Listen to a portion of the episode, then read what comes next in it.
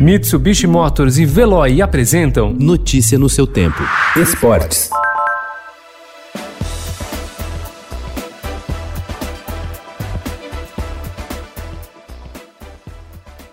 Em meio a uma pandemia que já infectou quase 5 milhões de pessoas pelo coronavírus no Brasil, alguns técnicos de futebol não passaram ilesos e foram contaminados pelo vírus. Os treinadores que contraíram a doença ficaram longe de suas atividades por alguns dias e, mesmo os que não apresentaram sintomas, passaram por período em que tiveram que controlar a ansiedade e outras questões que os afligiram.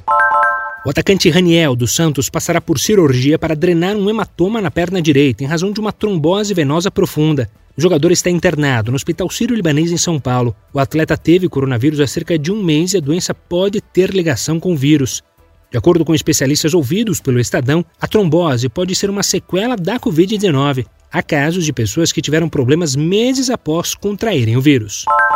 O São Paulo mais uma vez jogou mal, apenas empatou por 1 a 1 com o Coritiba e a pressão em cima do trabalho do técnico Fernando Diniz só aumenta. Já são sete jogos consecutivos sem vitórias e com más atuações. Ao final do jogo, os atletas são paulinos deixaram o gramado demonstrando abatimento.